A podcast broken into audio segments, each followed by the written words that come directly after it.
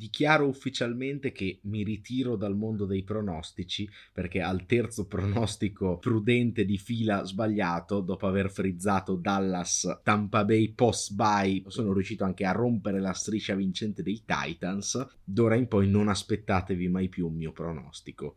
Sì, ci tengo a ricordare che il patto era per ogni pronostico prudente sbagliato saltava un dito, te ne rimangono ancora due con cui comunque puoi ancora fare tante cose, tipo, so, abitare bulloni, ecco. Eh, ma è per quello, perché il microfono lo voglio continuare a tenere in mano e quindi dopo un po' eh, devo smettere di fare i pronostici per, per evitare sventure ulteriori.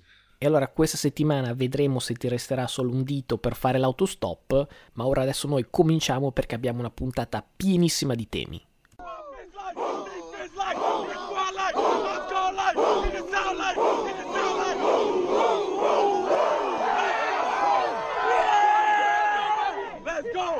Avete mille dubbi in tema NFL e non sapete a chi rivolgervi?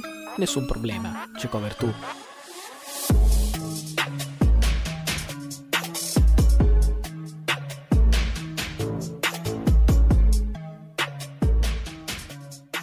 Eccoci giunti a questa sesta puntata di Cover 2. Io sono Matteo Venieri. E io sono sempre Luca Bolognesi, i temi sono svariati, buttiamoci quindi subito su questa week 11 di NFL dove ancora una volta è successo sostanzialmente di tutto, che partite ci hai preparato per oggi? Iniziamo con la partita di Arrowhead dove lo scontro fra Kansas City e Dallas poteva considerarsi un potenziale Super Bowl in questo multiverso NFL sempre più indecifrabile, la vittoria 19 a 9 dei Chiefs sui Cowboys certifica che i primi tornano a essere finalmente seri candidati per rappresentare l'AFC, peraltro per il terzo anno di fila, mentre per i secondi, ecco, un ritorno decisamente coi piedi per terra. Si pensava che potesse essere una partita da punteggio altissimo, invece i due attacchi insomma, hanno un po' le polveri bagnate e sicuramente è grazie all'ottima difesa di entrambe le squadre. Quella di Dallas soprattutto fa questo e quell'altro per tentare di tenere l'attacco in partita, nello specifico strip sack di Micah Parsons e l'intercetto di Jaron Curse a cavallo dell'intervallo potevano forse cambiare l'inerzia della partita. Peccato che l'attacco ne ricavi solamente un field goal e una commozione celebrare per Lamb. KO proprio con l'ultima giocata, senza già Amari Cooper out per il Covid, con Zick scavigliato già nel primo quarto. A quel punto a Dak Prescott restano solo le seconde linee che insomma fanno fare figura ancora migliore alla difesa di casa. E a proposito di linee, quella difensiva di Kansas City ha dominato senza mezzi termini quella dei Cowboys, specie grazie a un Chris Jones MVP della partita, veramente seminato terrore fra gli uomini di linea texani per tutto il match, match poi chiuso proprio da Jones, deviando il passaggio poi intercettato dalla Jerius Need. In totale per Jones 3 sec e mezzo, 2 placcaggi nel backfield, un fumble causato e un fumble ricoperto. La stessa difesa dei Chiefs che aveva concesso una media di 29 punti tondi nelle prime 7 partite, ora viaggia a meno di 12 nelle ultime 4. Chiaro, nell'ultimo mese la competizione era stata modesta, Daniel Jones, Jordan Love, un attacco dei Raiders lontano parente da quello esplosivo di inizio anno, però ecco, l'aver tenuto Dallas sulla cifra singola, al di là degli alibi per infortuni, è un segnale impossibile da ignorare.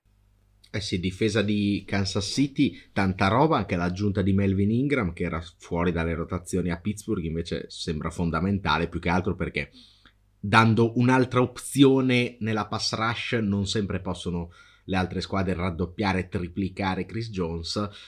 La linea offensiva di Dallas ha abbastanza deluso, come secondo me ha deluso Duck, perché alla fine la commozione di Lamb non è eh, casuale, cioè è colpa sua che eh, su un, un, lancio decisamente forzato e underthrown si fa intercettare e nella caduta fa anche eh, sbattere la testa a Lamb, quindi insomma un po' la giocata game losing play si, si direbbe eh, per quanto riguarda Dak Prescott. Dall'altra parte Kansas City continua ad avere un grosso problema di turnover perché ne produce l'attacco veramente troppi. In questo caso non paga Dazio perché la difesa sta facendo veramente un gran lavoro. Quella che all'inizio era battuta sostanzialmente da chiunque, adesso invece rende la vita difficile sostanzialmente a chiunque. Si diceva con questa difesa qui a gennaio non si va da nessuna parte, ecco, con la difesa di adesso a gennaio si va e si va come dei treni.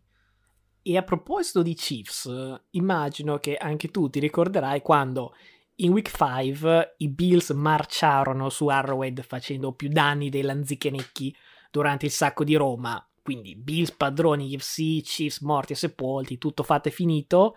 Ecco, flash forward appena 6 settimane, ora Buffalo è stata superata sia da quella Kansas City che, peggio per loro, dai Patriots proprio in AFC East. La sconfitta casalinga contro i Colts per 41 a 15, fra parentesi altro scorigami e vai, ha parecchio in comune con quella somministrata a Kansas City a inizio anno. Infatti, ora come allora, un punteggio così largo è causato da errori a tutti e tre i livelli di gioco. Dopo Jacksonville, Josh Allen incappa in un'altra giornata veramente disastrosa, due intercetti, pesantissimo soprattutto il primo che spiana la strada per il 14-0 con cui Indianapolis va in fuga. Lo special team fa altrettanto male, due field goal sbagliati, un fumble su kickoff proprio dopo che Stefan Diggs sembrava aver riaperto la partita. La difesa fa anche peggio di attacco e special team, arrivava domenica come la numero uno in NFL, pensa appena 5 touchdown concesse ai running back avversari in tutto l'anno, Jonathan Taylor ne infila altrettanti da solo in tre quarti di gioco. Ovviamente mi sono tenuto alla vera storia della partita per ultimo perché è impossibile parlare di questa partita senza citare la prestazione leggendaria di Taylor, 204 yard totali i già citati 5 touchdown, il nuovo leader NFL per yard corse e insomma il primo anche a sfondare quota 1000 quest'anno, pensa, viaggiava una media solo di 16,1 corse a partita, che è un numero inferiore rispetto a tutti i pari ruolo come Chubb, Cook, Mixon. Non parliamo neanche di Henry che viaggiava oltre quota 27. In settimana coach Frank Reich aveva detto dai, magari stavolta centellino meno Taylor, infatti è stato di parola 32 corse per l'ex Badger, non c'è stato veramente niente da fare per Buffalo. Credo che il più felice di tutti sia Carson Wentz, solo 11 passaggi completati e appena scollinata quota 100 yard, ma questa è penso la sua dimensione ideale, game manager che non deve forzare, non deve fare cose difficili e su questo insomma ci possiamo anche fidare di Wentz Indianapolis per la prima volta in stagione conquista record positivo e con questo volo dalla terza corda l'abbiamo data più o meno per spacciata, però non posso dire che non sia tornata viva in questa Royal Rumble della Wildcard AFC. Assolutamente viva e più che viva, comincia a venirmi il dubbio che Buffalo sia un po' overrated, perché quando è una è una caduta, quando sono due e vabbè, una giornata storta, una volta hanno beccato gli avversari in palla, quando sono tre, ecco, tre indizi fanno una prova, non so quanto sia solida questa, questa Buffalo. Non vorrei che le difese abb- avessero cominciato a prendere un po' le misure a Josh Allen, i running back fanno cagare, insomma, e alla fine finora li ha sostanzialmente carriati la difesa, se salta pure la difesa che ha sbagliato tra l'altro una marea di tackle contro, eh, contro Jonathan Taylor, ecco che salta tutto il giochino. Eh, Jonathan Taylor MVP? Beh, se deve esserci un, un non quarterback a vincere l'MVP, non credo che possa essere qualcuno diverso da Derrick Henry. Per carità, cioè, Taylor sta vivendo una, una stagione strepitosa e l'ultima partita assolutamente leggendaria statistiche dicono più di 1100 yard corse, 6 partite da 100 o più yard, 3 partite con touchdown multipli, tutto molto bello. Ecco, peccato che facciamo un paragone con l'anno scorso, sempre delle prime 11 partite, Henry aveva più di 1200 yard, 7 partite da 100 o più yard e 4 partite con touchdown multipli. Quanti voti prese l'anno scorso per l'MVP? Te lo dico io, zero. No, beh, eh, chiaramente la considerazione da fare è se adesso il suo utilizzo cresce con 30 portate a partita, comincia a fare questi numeri magari più di una volta e, e Indianapolis sal nel record, magari se ne può parlare. Come potrebbe aiutare quest'anno rispetto all'anno scorso un'annata in generale per i quarterback abbastanza nefasta perché tutti hanno sbagliato almeno una partita e probabilmente due.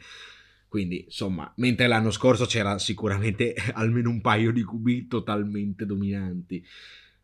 Nella vita c'è chi ha suefatto al gioco d'azzardo, dalle droghe o dallo shopping online.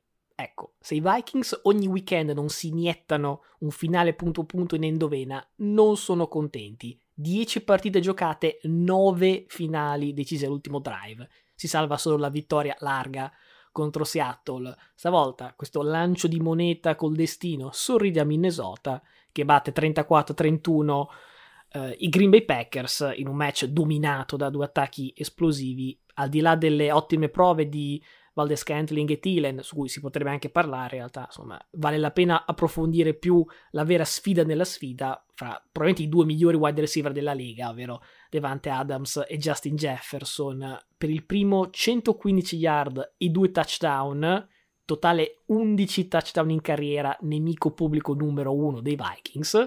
L'ex LSU fa ancora meglio, 169 yard, due touchdown e questo continuo stato di panico che va a seminare nella secondaria ospite, veramente a ogni traccia profonda corsa. Minnesota continua a portare avanti questa incredibile striscia, 11 partite su 11 in cui è stata avanti di 7 o più punti. Stavolta il vantaggio arriva anche a più 13 a inizio terzo quarto. Ovviamente subito Rogers porta avanti gli ospiti con i due touchdown lanciati a Devante Adams. I tre minuti finali sono assolutamente imperdibili Cousins trova Jefferson per il controsorpasso, bomba immediata di Rogers per MVS pari 31, intercetto di Cousins? No, annullato dal boot review, palla che resta a Minnesota che produce un drive chirurgico e stranamente non col braccino e ancora più stranamente il kicker Greg Joseph la infila per la vittoria, si sa che con i Vikings e specialmente con i kicker non si può mai dare nulla per scontato grazie Blair Walsh Personalmente io sconsiglio di scegliere i Vikings come squadra del cuore perché l'invecchiamento precoce è una certezza, però sicuro non ci si annoia mai. Beh, eh, la partita sicuramente eh, da, da, vedere, come al solito Minnesota eh, quando gioca contro una squadra più forte alza il suo livello di gioco più o meno in, eh, in tutti i reparti, molto bene la linea offensiva che di solito viene massacrata e invece viene massacrata meno del solito da, da, da, Green Bay durante la partita lasciando a Cousins il tempo di lavorare e di lavorare anche bene con Jefferson che può correre come dicevi anche tu eh, tracce abbastanza lunghe. Ecco però alla fine l'episodio che decide è l'intercetto droppato da Savage più una ricezione di Jefferson con un mezzo push off che in realtà secondo me giustamente non, non sanzionato, perché non si estende particolarmente il braccio, anche se il defensive back lo chiedeva, però insomma ultimo drive ricco di episodi che questa volta girano a favore di Minnesota, tante altre volte hanno girato contro, più o meno è una squadra che ogni, ogni partita ha, quegli, ha quegli episodi 50-50 che ti girano bene vinci, ti girano male perdi. Ecco, sicuramente come dici tu non ci si annoia mai, non credo neanche che questa sconfitta sia così pesante per Green Bay come altre sconfitte a sorpresa di altre squadre. Abbiamo citato Buffalo qualche minuto fa, perché comunque Green Bay mantiene abbastanza salda la testa della division e resta in corsa comunque per, per il seed numero uno, anche perché poi, come abbiamo visto nelle scorse settimane e anche questa settimana, i risultati pazzi ce ne sono a go-go poteva essere la, uh, il Game of the Week questo e invece c'è il Sunday Night.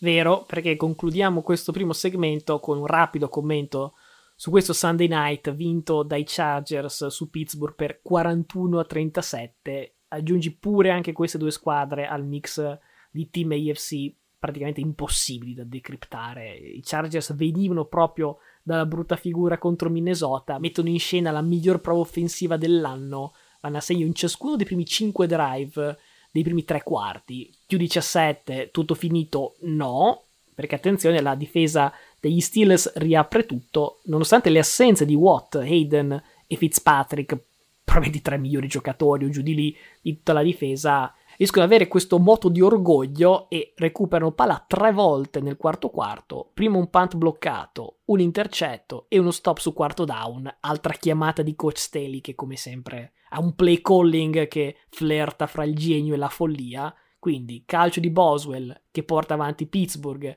a 3.30 dalla fine, decisamente in maniera inaspettata, ma di nuovo Herbert fa un lancio dei suoi per Mike Williams, colpo del KO e per il quarterback al secondo anno è la ciliegina sulla torta in una serata da 382 yard, 3 touchdown e soprattutto forse 90 cruciali yard di corsa che hanno più di una volta tolto le castagne dal fuoco all'attacco di casa. Seratona anche per Austin Eckler che evidentemente ha guardato Jonathan Taylor e ha provato a imitarlo, è arrivato un pochino corto perché ha fatto 4 touchdown. Dal canto suo Big Ben fa una prestazione vintage da 273 yard e 3 touchdown, ma non basta. Diciamo di questa Pittsburgh, era partita 1-3. Aveva inanellato 4 vittorie di fila, ora è a secco di vittorie due settimane. Ora hanno due scontri divisionali con Cincinnati e Baltimore e magari questo ci aiuterà un po' a capire chi sono questi Pittsburgh Steelers.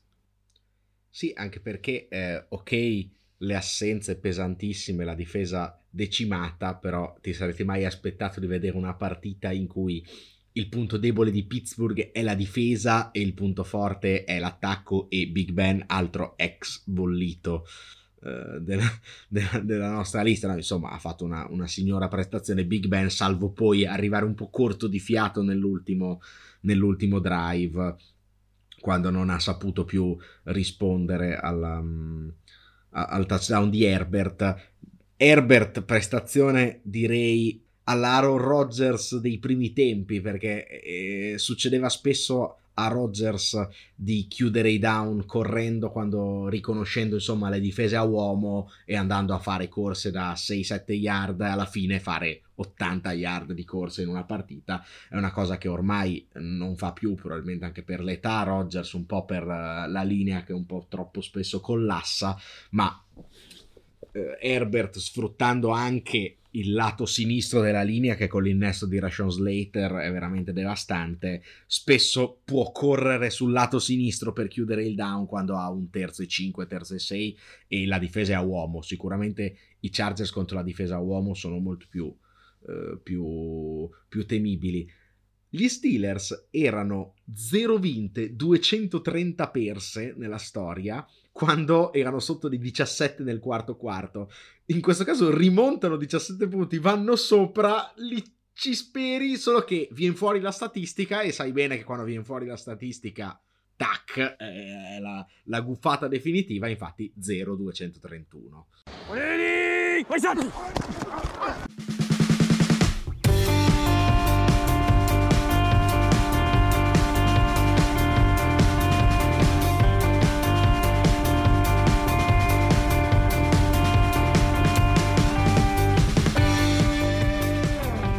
E questa era una statistica molto interessante. Non era parte delle perle, ma so che ne hai altrettante da presentarci. Non era parte delle perle perché con le perle sforeremo ogni tempo possibile perché è veramente successo di tutto. Abbiamo parlato delle cadute un po' a sorpresa di Buffalo e di Green Bay. Tonfo fragorosissimo, forse ancora più fragoroso di quello che era il seed number one e che resta seed number one e questo dice molto sul livello dell'AFC perché Tennessee che era il mio pronostico prudente, perde in casa contro Houston 13 a 22 con Tannehill che sembra Peterman, lancia 4 intercetti e un solo touchdown. Unica bella storia di questi Titans, ecco proprio il touchdown ricevuto da Dez Fitzpatrick, ricevitore draftato al quarto round, poi tagliato a fine camp, tra l'altro solo la seconda volta nella storia che i Titans hanno tagliato un quarto round e ripreso durante l'anno causa gli infortuni di Julio Jones in campo per l'infortunio di AJ Brown durante la partita riceve il touchdown. C'è anche da dire che è anche forse colpa sua uno degli intercetti di Tannehill perché i due non si intendono su una traccia, quindi vedremo poi come si svilupperà la, la situazione. Dicevamo di sorprese, non sono finite, ce ne sono una marea. Cinque delle sei squadre che erano in campo alle 19 e che si presentavano a Week 11 eh, in una posizione di playoff eh, perdono. Oltre a Buffalo, Green Bay e Tennessee, perdono anche New Orleans senza Camara, viene schiaffeggiata a Philadelphia 40 a 29 per i padroni di casa e Carolina che perde con il Washington Football Team 21 a 27 con ancora un super Heineke, tre touchdown nonostante un lineman di Carolina tenti di ammazzarlo sostanzialmente strangolandolo su un, un sec. A Carolina non basta il ritorno da titolare di Cam Newton che tra l'altro gioca bene, 21 su 27, 189 yards, due touchdown e un run touchdown alla fine alla meglio Heineken nel finale in volata non si conclude la, il finale da film per, la, per il ritorno di Cam Newton in generale sulle sorprese in NFL da inizio stagione le squadre sfavorite pre-match hanno vinto quasi il 40% delle volte. Altra tendenza in questo via di NFL, che forse tra l'altro si collega a quella delle sfavorite, sono le vittorie dei backup QB, che spesso sono sfavoriti infatti. Ancora due volte succede questa settimana, due vittorie di backup QB, la prima è quella di Baltimore che vince a Chicago 16 a 13, tra l'altro con il game winning drive di Tyler Huntley all'esordio da titolare a causa di un'inf- un'influenza per Lamar, non Covid ma un'influenza eh, normale. Vince anche Arizona per la seconda volta su tre partite giocate con Colt McCoy, vince a Seattle, tra l'altro campo molto scomodo, per 23 Uh, a 13 Colt McCoy dimostra di non essere il backup più scarso della Lega, visto che settimana scorsa se ne parlava, sicuramente aiutato anche dalla pessima difesa di Seattle. Il problema però che sorge per Seattle ormai è Russell Wilson, perché io sinceramente non sto vedendo la differenza tra quando c'era Gino Smith e quando c'era Russell Wilson. Problemi molto più diffusi, quindi non solo per Seattle, con i kicker anche questa tendenza che è un po' da inizio dell'anno, ma torna di attualità in questa settimana dove si sfiora il record con 21 calci sbagliati. Non l'anno migliore se vuoi essere un kicker dell'NFL. Personal foul, unnecessary roughness, number 92 of the defense. For throwing a punch, number 92 is ejected.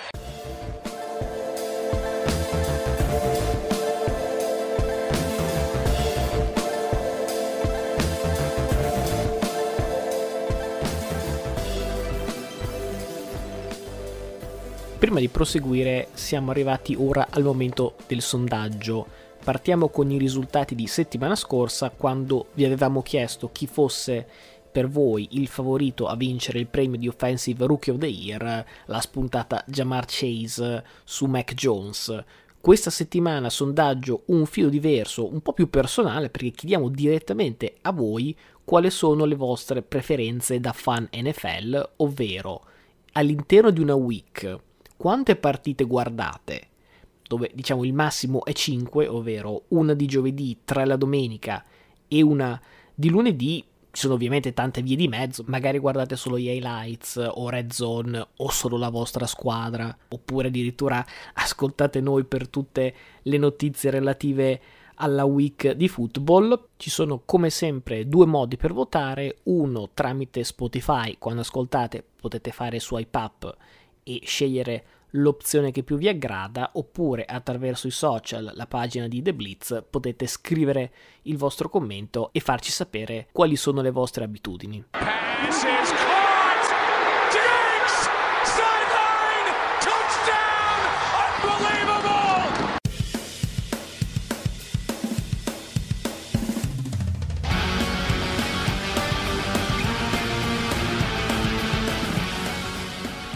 Passiamo dunque al nostro ospite speciale di oggi, perché dopo una settimana in cui siamo stati senza ospiti, torniamo ad avere un grande ospite. È con noi questa sera Leonardo Raffanelli, giornalista tra gli altri del Foglio ed editorialista di The Blitz, esperto di NFL. Buonasera. Buonasera a voi, vi ringrazio per il grande ospite, non so se lo merito, ecco. Se non lo eri già prima, ora devi, hai, hai questa, questa responsabilità di diventare grande.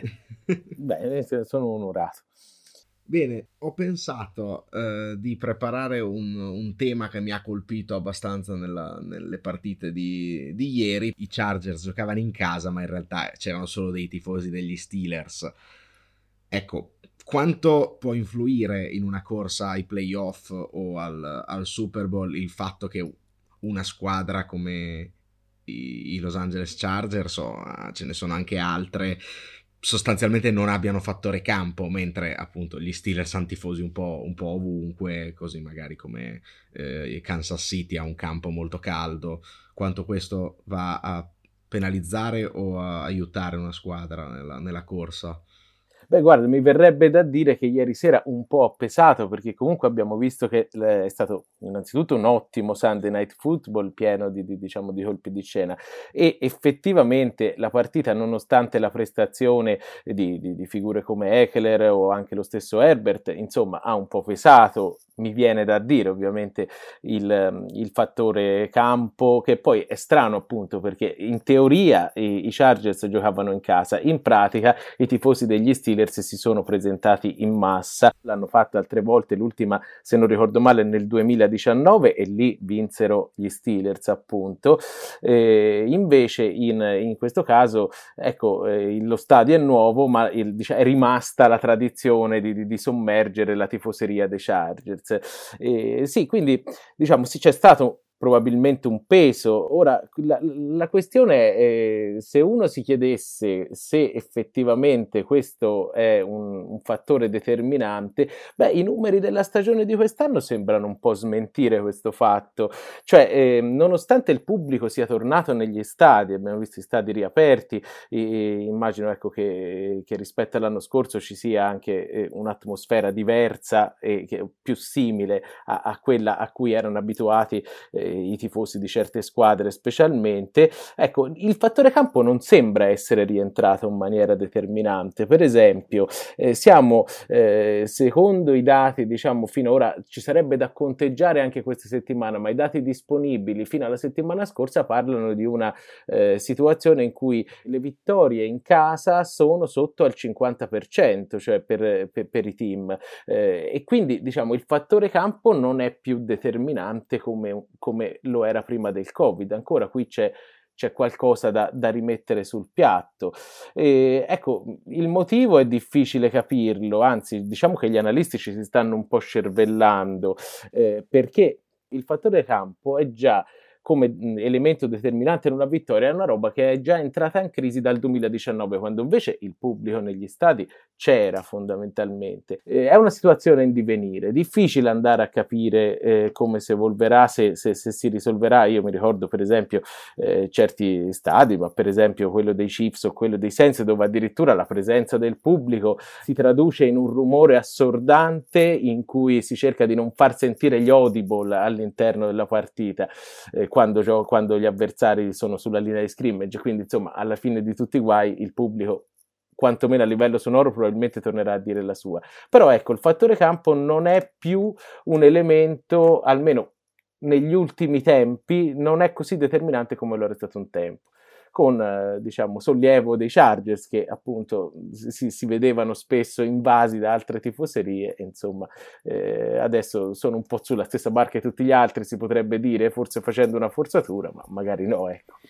Beh credo che questa domanda meriti due risposte diciamo collegate ma che sono anche a sé stanti. Il primo riguarda nello specifico i Charger visto che abbiamo citato loro Diciamo che a LA il mercato è piuttosto saturo, ci sono i Lakers, i Clippers, i Dodgers, gli Angels, i Kings, i Rams e ora anche i Chargers che sono gli ultimi arrivati. LA ha una storia passata con i Raiders e con i Rams, i Chargers erano roba di San Diego, sono stati messi lì per questioni economiche, quindi è anche difficile trovare una fan base in una città che ok è un'ora di macchina da San Diego, vabbè, col traffico può diventare anche sei ore, però insomma questo è un altro discorso. Poi avere Herbert penso possa aiutare a coltivare giovani fan. Questo, questo è il discorso piegato legato ai Chargers. Per quanto riguarda invece la questione fattore campo, direi che le ultime statistiche che ci hai portato confermano un po' la mia idea che insomma fosse un po' una, una, un'esagerazione dare tutta questa importanza al fattore campo perché insomma in una stagione di parità quasi assoluta magari poteva essere il tiebreaker, no? avere il pubblico e invece così tante partite vinte da squadre in trasferta, così tanti upset, vuol dire che se veramente il pubblico, il fattore casa, chiamalo come vuoi, poteva far muovere l'ago della bilancia quando hai due squadre quasi uguali e comunque questa cosa non si verifica, vuol dire che probabilmente era, era un po' esagerato. Poi esiste un altro tipo di fattore campo che è più, diciamo, ambientale e questo lo si vede soprattutto, diciamo, a gennaio quando poi, faccio un esempio, un Arizona abituata a giocare nel Dome potrebbe dover andare a viaggiare a Lembo, ecco, allora sì che poi il freddo, il pubblico, anche il palcoscenico, il fatto di non avere i fan di casa, allora sì che può avere un fattore più importante quando siamo a ottobre-novembre e si parla dei fan dei Lions o fan dei Jags, ecco, a quel punto dire che il fattore campo è qualcosa di quasi irrilevante. Sì, tra l'altro eh, l'anno scorso è tornata a vincere il Super Bowl una squadra che andava ai playoff senza fattore campo dopo un, un miliardo di anni, quindi insomma eh, non, non, affretterei i tempi adesso se si ripete questo fatto e quest'anno con l'equilibrio che c'è potrebbe benissimo ripetersi magari eh, si può cominciare a parlare di, di trend. Un altro argomento su cui sarei curioso di avere una tua opinione riguarda il Covid. Negli ultimi tempi ci sono stati una serie di giocatori di alto livello colpiti dal Covid, tipo Aaron Rodgers, Amari Cooper, Big Ben, e uno degli ultimi casi in questi giorni riguarda Antonio Brown che avrebbe ottenuto una Covid card, diciamo, farlocca. La domanda in generale è come vedi la questione Covid impattare il resto della stagione? Diciamo che è una vicenda abbastanza surreale che però riporta un po' all'attenzione il tema Covid. Ecco, come sta andando attualmente? Visto che siamo alla week 11, un brevissimo bilancio su questo punto si può, si può trarre. Diciamo che la situazione sembra sotto controllo. Diciamo su eh, 20.353 test effettuati negli ultimi, nelle ultime due settimane eh, sono stati trovati stati 34 giocatori positivi e 47 tra il personale delle squadre. Quindi, insomma, diciamo, la situazione è una situazione che non parla di emergenza, d'altronde è un esperimento anche interessante perché la NFL con il 94,3% dei vaccinati è qualcosa di diverso da qualsiasi altro contesto sociale. Eh, ovviamente è una percentuale altissima e, e, e, le cose sembrano sotto controllo. Certo è che per, ehm, per chiudere questo, questo piccolo excursus c'è da dire che adesso c'è un elemento che preoccupa la NFL, per cui si parla di un inasprimento, è già uscito anzi, un inasprimento dei controlli e delle misure di sicurezza, che è il Thanksgiving, giovedì 25, appunto, questa vacanza classica in America, dove ancora più classico è ritrovarsi con, con la famiglia, questo vale anche per i giocatori e eh, la NFL teme appunto che ci possa essere un aumento dei contagi perché appunto eh, i parenti vengono a trovare i giocatori, i giocatori vanno da parenti e quindi diciamo nei prossimi giorni ci sarà un inasprimento dei controlli e limitazioni per le visite e quindi insomma eh, sarà un Thanksgiving un po', uh, un po all'insegna delle, delle regole e delle limitazioni anche per i giocatori NFL insomma. Eh sì, chiaramente l'NFL come ha dimostrato l'anno scorso eh, ci tiene molto, diciamo che viene prima la partita della, della, della mm, vita privata de, de, dei singoli giocatori e questo, eh, per questo poi va anche a, a, inasprire le norme. L'anno scorso erano stati molto previdenti nel predisporsi degli slot per rinviare delle partite effettivamente alla fine poi ne è rinviata una sola, però eh, effettivamente quello slot è servito. Quest'anno sono stati molto previdenti i vari protocolli che hanno, che hanno voluto diciamo che con tutti gli infortuni che ci sono al momento nell'NFL, il Covid si può anche equiparare a un infortunio. Cioè abbiamo visto Lamar Jackson ieri out per un'influenza che non era Covid e non per un protocollo Covid. Quindi sostanzialmente può succedere che un giocatore sia out perché ha la cagarella o perché ha 40 di febbre o perché si è scavigliato in allenamento questo diciamo che è da, è da, mettere in conto e finora non penso che eh, si possa parlare in nessun modo di stagione influenzata eh, dal Covid, anche perché poi tutti i backup QB hanno vinto le partite. Quindi. Beh, sicuramente quest'anno l'NFL ha fatto...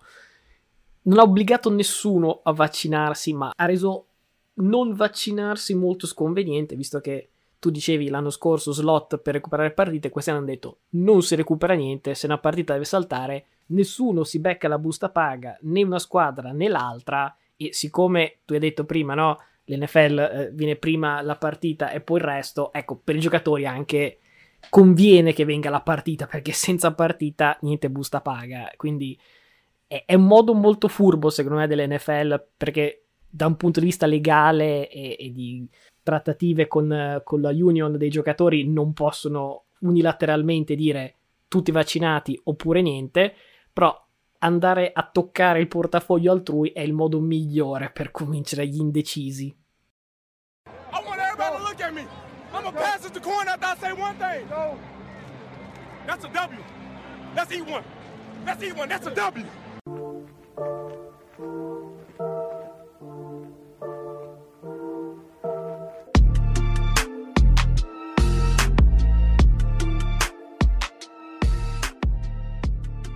Ecco, io se Leonardo è d'accordo e vuole rimanere un altro po' con noi, anche dopo questi due temi che gli abbiamo proposto, noi siamo in debito con il pubblico di un po' di domande che ci sono arrivate via social, in realtà sono arrivate dopo la week 10, però purtroppo noi le abbiamo ricevute solo dopo la registrazione dello scorso podcast, quindi ci piace comunque andare a rispondere anche perché alcune sono di abbastanza generali su previsioni in vista del Super Bowl oppure regole NFL. Parto con uh, quella difficile. Chi al momento è la favorita per arrivare al Super Bowl? E qui figure di, di merda a go-go. Ma eh, mi figlio io l'onere, eh, sicuramente sarò smentito dai fatti. Io penso, penso che comunque i, i Buccaneers siano una squadra solida che quantomeno al Super Bowl ci potrebbe arrivare. Poi, appunto, ora ci sarà la, la, una debacle, però hanno dimostrato adesso una squadra che, che, che, comunque riesce a gestire le partite. Ha avuto qualche eh, qualche debacle per carità contro i Saints per esempio ma quello è, sembra un classico della regular season. Detto questo quest'anno è veramente un'impresa andare a, individuare le favorite perché eh, insomma eh, abbiamo visto eh, squadre fare prestazioni clamorose e, e, e, poco dopo crollare contro squadre tipo non me ne vogliano i Jets o i Giants insomma ecco. Eh, è una stagione strana sotto tanti punti di vista. Allora io di AFC evito di parlare perché è impossibile che ci prenda, cioè, non, non ci provo neanche. NFC posso dire che mi vedo un'altra finale di conference Packers-Pax. Uno, io contro Tom Brady di base non scommetto perché avrei sempre torto e quindi me lo tengo buono. I Packers, se ci pensate, hanno perso una partita week one dove insomma ci stava avere un momento di sbandamento, specie dopo l'estate che hanno avuto con Rodgers quella con Jordan Love, che onestamente non la conterei, e questa dove obiettivamente se Savage non droppa l'intercetto è una vittoria. Magari non hanno la fama di avere run playoff particolarmente fortunelle e quindi magari andare a scommettere su di loro potrebbe essere un errore, però di tutte queste squadre che stanno incorrendo in mille problemi, quelli dei Packers mi sembrano molto più correggibili anche perché gli infortunati prima o poi ritornano. Eh, il mio dubbio nasce più da, da, dalla tradizione che non da un'analisi, la tua la condivido assolutamente. Penso che siamo tutti, tutti e tre d'accordo sul, sul discorso Green Bay. Passo alla domanda successiva perché un po' riguarda lo stesso tema. Passando in AFC, ci era stato chiesto se i Chiefs di stanotte, ed era qualche notte fa, possono ancora ambire al Super Bowl. Il nostro fan diceva: Mi sembra abbiano trovato un minimo di quadra. Ecco, direi che vista la partita di ieri, la quadra è diventata proprio un fortino. Poi sono una partita dal primo posto e Tennessee è senza Henry e ha appena perso contro i Texans. Baltimore ogni volta finale punto punto. I Patriots, insomma, hanno avuto un calendario facile, difficile arriva adesso e lì dietro poi ci sono i Chiefs neanche domenica sono stato così impressionato dall'attacco. Alla fine, nel secondo tempo, hanno fatto solamente due field goal e non è che stessero amministrando un largo vantaggio. Non sono ancora la squadra su cui metterei la casa e poi, insomma, ci rivediamo al Super Bowl. Però, proprio perché la concorrenza negli FC è così sgangherata, vuoi non dare il beneficio del dubbio a Mahomes? Eh, a proposito, a proposito di AFC, ci chiedevano se Mayfield merita davvero tutte queste calunnie. dipende cosa vuol dire calunnia, perché calunnia adesso... è una domanda che contiene già la risposta. No, non ho, non ho sotto il devoto Oli, ma dire che calunnia vuol dire falsità, accusa infondata. Ecco, non mi sembra che ci siano dette cose false nei confronti di Baker Mayfield. Settimana scorsa la domanda era se Cleveland andrà mai da nessuna parte con Baker come quarterback. Tu hai risposto no, io ero assolutamente d'accordo conferenza stampa post partita non c'è stata perché se n'è andato furibondo. Ho visto quella del lunedì, ha detto ho giocato di merda. Se lo dice lui, eh, non è nessuna calunnia, io riporto quello che dice lui. Beh, beh, io qui mi sento fondamentalmente di, di, condividere più o meno quello che hai detto te, nel senso che Baker Mayfield eh, in questi anni è un quarterback che ha sempre lasciato anche tanti punti interrogativi, quindi secondo me ancora non c'è un percorso chiaro. Io non, non, riesco a capire se sono limiti suoi, se sono limiti della squadra, questo è difficile dirlo. Però chiaramente, ecco, l'impatto che doveva fare, che, che, che ci si aspettava, ancora secondo me non è arrivato. Poi ovviamente spero di non essere io accusato di, di, di calunnia, ma insomma, ecco, questa è un po' la mia visione. Eh, il percorso è abbastanza chiaro, nel senso che c'è anche una sorta di meme online se uno lo cerca con eh, il circolo della carriera di Mayfield che eh, gioca male, viene, ass- viene accusato di, di, essere la causa delle sconfitte della squadra, poi fa una partita statisticamente dominante, un paio, torna a, si torna a pensare che sia un franchise quarterback e ritorna a fare schifo. Questo è un po' serpente che si morde la coda. E, boh, non, non, non, non si capisce neanche co- cos'è che manchi. No, lo dico io cosa manca, manca il talento. È un, gioca- è un giocatore normale. Oh. È, è un giocatore normale. Per carità, non voglio dire che nessuna squadra possa vincere con un giocatore normale. Io inizio anno li avevo dati addirittura vincitori della IFC North perché avevo detto hanno un'ottima line, un'ottima difesa, probabilmente il gioco di corse migliore della Lega. Se Baker fa il compitino, può bastare.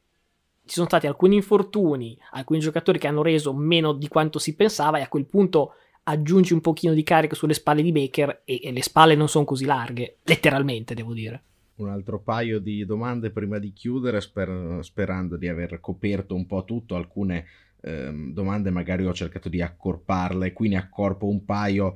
Eh, da un lato ci chiedevano eh, se i Panthers con Cam Newton, McCaffrey che tornava e una super difesa potevano essere gli outsider dell'anno e dall'altro ci chiedevano se Denver dopo la vittoria contro i Cowboys potesse essere una candidata ai playoff. Penso che da quando sono partite imbattute entrambe queste due squadre hanno avuto un po' un percorso simile, quindi si possono trattare eh, una di qua e una di là un po' nello stesso modo. Sì, per quanto in realtà hanno avuto una partenza simile, ma poi da allora eh, non c'entra più nulla una con l'altra. Considera che insomma, adesso sono i, i Carolina Panthers di Cam Newton perché Darnold obiettivamente era un'aberrazione statistica che fosse partito 3-0, poi si è visto il giocatore che in realtà è, sono un po' lì nel, nel, fango a fare la lotta, i Saints hanno preso tre sconfitte di fila che sicuramente non aiutano, però è sempre un po' un tira e molla, quando Atlanta aveva fatto eh, bella figura due settimane fa sembrava ah, forse è il turno di Atlanta, poi prende una vagonata di punti da, da, Dallas e da New England e sembrano assolutamente morti. Denver, magari in un altro posto, in un altro tempo, sarebbero una squadra più papabile, però Chiefs, Chargers e Raiders, Raiders non così più sani, però li vedo, vedo tra queste qui tre squadre mm, attrezzate meglio, diciamo. Grande fan di Bridgewater, però anche qui manca qualcosina per mettersi tutta la baracca sulle spalle torniamo un po' nelle zone alte perché eh, abbiamo parlato di NFC e tanto, nessuno ha citato i Cardinals che sono al momento eh, il seed 1, ci chiedevano se erano i favoriti per il Super Bowl e in particolare un paio di nostri ascoltatori eh, chiedevano due parole, peraltro secondo me sacrosante, su James Conner che è passato da bollito agli Steelers a qualcuno dice running back sottovalutato, annata d'oro per James Conner, eh, sembra un po' il suo anno, la sua dimensione, quella di Arizona. Sicuramente la linea offensiva di Pittsburgh, insomma, non era, non era il posto migliore per aprire corsie lo scorso anno. Erano obiettivamente uno dei peggiori attacchi negli ultimi due anni, o quantomeno addirittura da quando si era andato Levion Bell. C'era stato quel momento di Super Conner, poi erano fra i tre, due o tre peggiori attacchi di corsa della Lega, quindi non è tanto una valutazione soggettiva, erano i numeri. Io so solo che in questa prima metà di stagione avevamo quelle cinque certezze in, in NFC che erano Dallas, Tampa Bay, Green Bay, Rams e appunto Cardinals. Ho guardato nelle ultime tre settimane 5 vittorie, 9 sconfitte prima del Monday night di, di Tampa Bay. Insomma, e, e, molte sono anche state brutte sconfitte, quindi non è neanche da dire punto a punto, field goal all'ultimo secondo.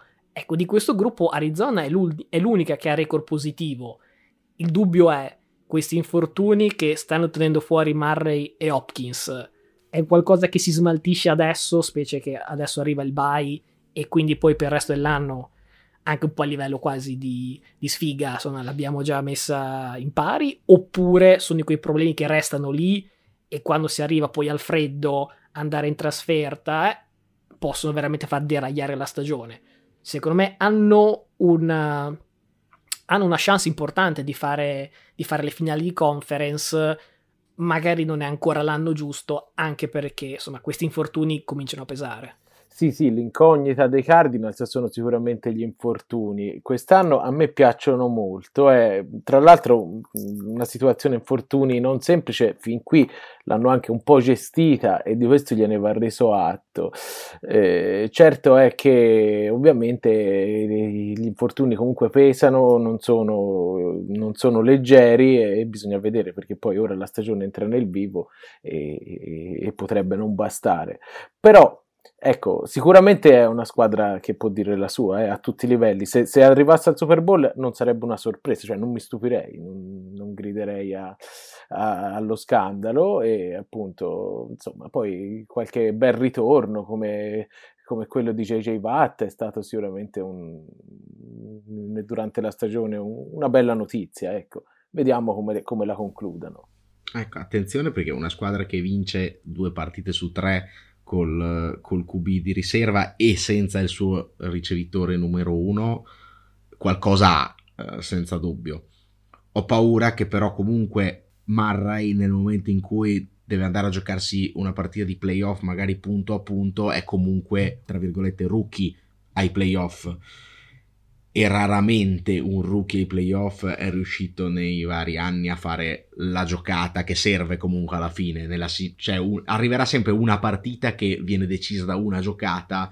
Non so se fidarmi di Murray che è fortissimo, ma nella singola giocata in, senza esperienza playoff, insomma, quando si troverà ad affrontare Brady, magari sarà, sarà, sarà un problema da, da quel punto di vista altre domande ci chiedevano dove possono sentire il nostro podcast e qui eh, siamo, un siamo, un po', ovunque su Spotify, su Apple Podcast, su The Blitz, il sito, no Matteo mi confermi? Esatto e sempre su Spotify e eh, sulle pagine social di The Blitz avrete la possibilità di continuare a farci domande e votare per il sondaggio. Ultima domanda che, a cui non abbiamo risposto era se doveste fare un Dream Team composto da tutti i giocatori NFL, da giocatori NFL di tutte le squadre, eh, quale sarebbe? Ci vorrebbe circa mezz'ora per rispondere a questa domanda. Penso che quando ci saranno le convocazioni per il Pro Bowl magari potremo fare un segmento solo su questo, magari ritrovando anche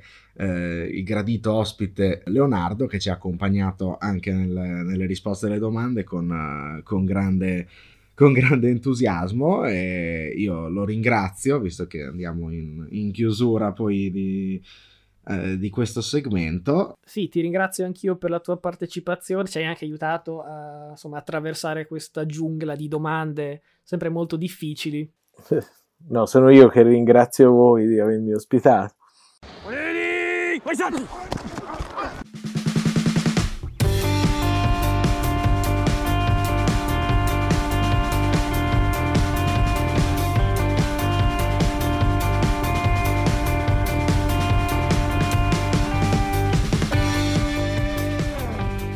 Siamo arrivati al temutissimo momento dei pronostici No, no, no, io, io, io, mi tiro indietro qui, vi saluto, me ne vado.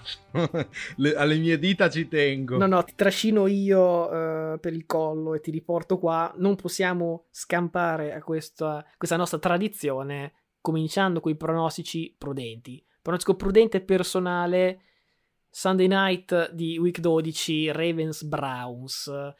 È un pronostico che a monte conta sul ritorno di Lamar Jackson, perché penso solo i Bears possano far diventare Tyler Huntley un funambulo della rimonta in stile Tom Brady. Quindi, anche se Baker storicamente gioca sempre bene contro di loro, però insomma, mi sembra abbastanza potenzialmente il colpo del KO sia per i Ravens per andare su in questa division che per i Browns per veramente essere schienati.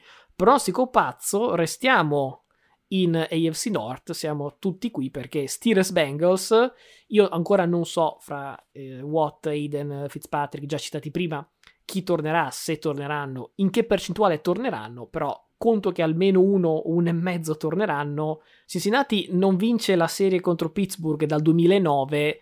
Chiaro, stavolta Pittsburgh deve trovare lo split in Ohio, non è facile. Lo spread è abbastanza alto, siamo sui 4 punti e mezzo o 3 e mezzo, a seconda di dove vedete. Io, eh, insomma, ovviamente prendo Pittsburgh secca senza pensare allo spread, incoraggiato da questa prova domenicale. Prudenti ormai non c'è, non c'è nulla, soprattutto nelle partite di settimana prossima dove c'è tanto equilibrio ancora una volta. Diciamo meno pazzo è prendere secondo me Dallas in casa contro Las Vegas eh, nel Thanksgiving Day eh, più che altro perché Dallas vince sempre le partite del, del Thanksgiving storicamente, in più mi aspetto una, una, prestazione un po' bounce back dell'attacco, in alternativa forse Buffalo a New Orleans sempre nel, nel Thanksgiving poteva essere un'opzione, ma a questo punto di Buffalo non mi fido più, quindi tra le due meglio Dallas. Pronostico pazzo, ormai è pazzo un po', un po' tutto il mondo dell'NFL. Sarebbe carino prendere Minnesota per l'ennesima volta sfavorita a San Francisco. Voglio essere veramente pazzo perché settimana scorsa ho preso una squadra che non avevo visto giocare perché giocava il Monday Night, che era San Francisco, per poi dominare nel Monday Night e quindi essere totalmente rovinato il mio pronostico contro uh, i 49ers. Stavolta prendo i Giants che non vedrò giocare in questo Monday night che giocano in casa contro Philadelphia, Philadelphia caldissima però con delle avversarie un po' così, magari la difesa dei Giants riesce a mettere i bastoni tra le ruote all'attacco di corse di Philadelphia, anche qui lo spread è sui 3,5-4, una chance i Giants in casa ce l'hanno. Arriviamo al momento delle statistiche. Secondo match stagionale imperdibile fra Detroit e Chicago, ci sono peraltro varie combinazioni possibili di quarterback fra Fields, Dalton, Goff, Boyle, veramente Hall of Fame del football. La classica partita che sarà in sottofondo mentre la gente apparecchia e prepara il tacchino, no, non guarda, però magari ascolta per sbaglio. Il punteggio sarà basso, diciamo sotto i 27 punti totali. Qualità sotto al punteggio. Qualità anche inferiore, esatto. Magari il tacchino salva un po' il, il, il giovedì. Dopo i quattro intercetti di domenica, Tannehill viaggia a New England. Non credo che le cose miglioreranno. Altre quattro palle perse per i Titans. E infine, big match fra Packers e Rams. Primo touchdown di OBJ. Uh, bella, questo, quest'ultima molto, molto interessante. Chiudiamo il tutto con le partite da non perdere. Il Thanksgiving l'abbiamo già citato con le sue tre partite un po' in tutte, in tutte le salse, sinceramente un po' deludente la schedule del giovedì del, del tacchino. Passando a domenica alle 19 hai già citato New England Tennessee che può essere una bella sfida per definire gli equilibri dell'AFC o rimescolarli definitivamente. Altra partita molto interessante è Indianapolis contro Tampa Bay, perché Indianapolis è abbastanza calda, ha un gioco di corse che va, che può tenere tanto tempo Brady fuori dal campo. Al contrario, Tampa Bay arriva da due sconfitte e una partita da giocare contro i Giants, probabilmente una vittoria, ma comunque un momento non, non eccellente. Alle 22.30 imperdibile Green Bay contro Rams che tu hai già citato, il resto sinceramente secondo me si può anche perdere. E con questo siamo arrivati alla conclusione anche di questa puntata. Ricordatevi il sondaggio, le domande e noi ci sentiamo settimana prossima. Hey, whatever it takes, man. It's all about winning, all right? Winning on three. One, two, three, win! Avete ascoltato Cover 2, un progetto di Matteo Venieri e Luca Bolognesi in collaborazione con The Blitz. Se volete continuare a seguirci, iscrivetevi al nostro podcast su Spotify, Apple Podcast e tutte le altre piattaforme su cui Cover 2 è disponibile. Se siete appassionati di NBA vi invitiamo a seguire anche il nostro altro podcast, Palla 2, presente su tutte le piattaforme podcast e sui principali social, dove oltre alla parte NFL trovate appunto anche l'analisi sull'NBA.